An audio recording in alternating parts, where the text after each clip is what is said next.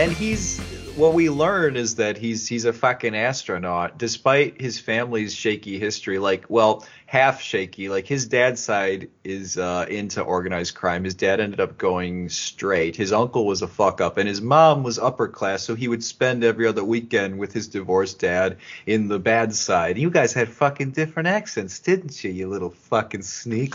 You were like different fucking people.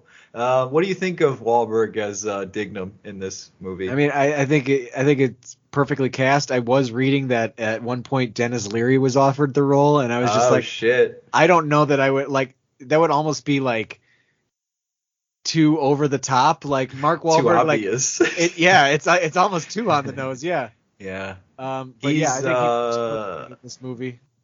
Somehow, like, I he, I don't.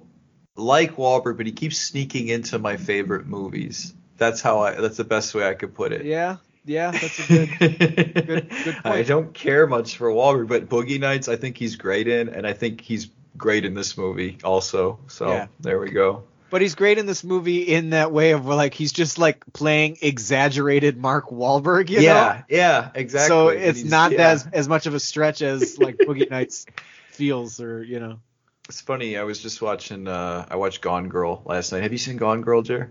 I may With have. With Ben Affleck. Uh, is that the one that also has Neil Patrick Harris? Yes, I have seen that one. Yes. You've seen it? Oh, yeah. I I fucking love that movie. I, it's not on ninety over ninety. That would be my top one hundred. But someone was saying like it's the perfect role for Ben Affleck because he plays a guy who half of society thinks he's a douche, the other half doesn't, and they're all they all seem to be waiting to turn on him. like, and, and and that's Ben Affleck like in real life basically. Yeah. So it's like the perfect and, and yeah. So there, Sar- Sergeant Dignam is the perfect role for Wahlberg also. Yeah. Yeah. Because he's just an asshole. Um, to the extreme. So anyway. And you got uh, Martin Sheen as Captain Queen, and who's just who's like, just happy to be in the movie. Yeah, honestly, honestly. Just, I, I've got nothing bad to say about anything here. That He's sounds more kinda, like Stan Lee. Yeah, I, that, that, went, that went south on me. Do you do you want to be a cop, or do, do you, you want to be a cop? As a cop, it's an honest question.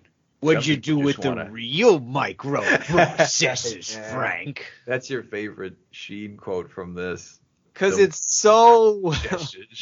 Whoa. I know. What'd you do with the? Yeah, he's like he kind of knows, so he waves, it, dangles it in his face when he's talking to uh, Costello later in the movie.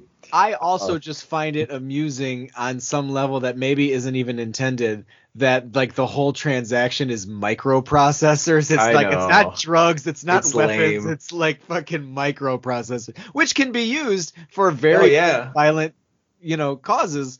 But, military weapons, yeah. Yeah, but for like it's just like oh, like little pieces of I know metal. Like that's what you're. Okay. I feel like um, in many ways uh, this is Scorsese was trying to make. Uh, he's he's not trying to do the old thing, but maybe take some of those old elements. But he's making like a modern gangster movie. And those Goodfellas and Casino ones, I feel like classic, you know? I feel yeah, like this – and and the microprocessors is part of that, I think. Like the, this is tech for the new age. This is what gangsters are fighting over, I guess. I don't like know. The only thing that would be like more ridiculous mm-hmm. is like if it was cigarettes or something. like or, what? Or exotic fruit. Yes. Like what? What is this about? What'd you do with the real dragon fruit, Frank?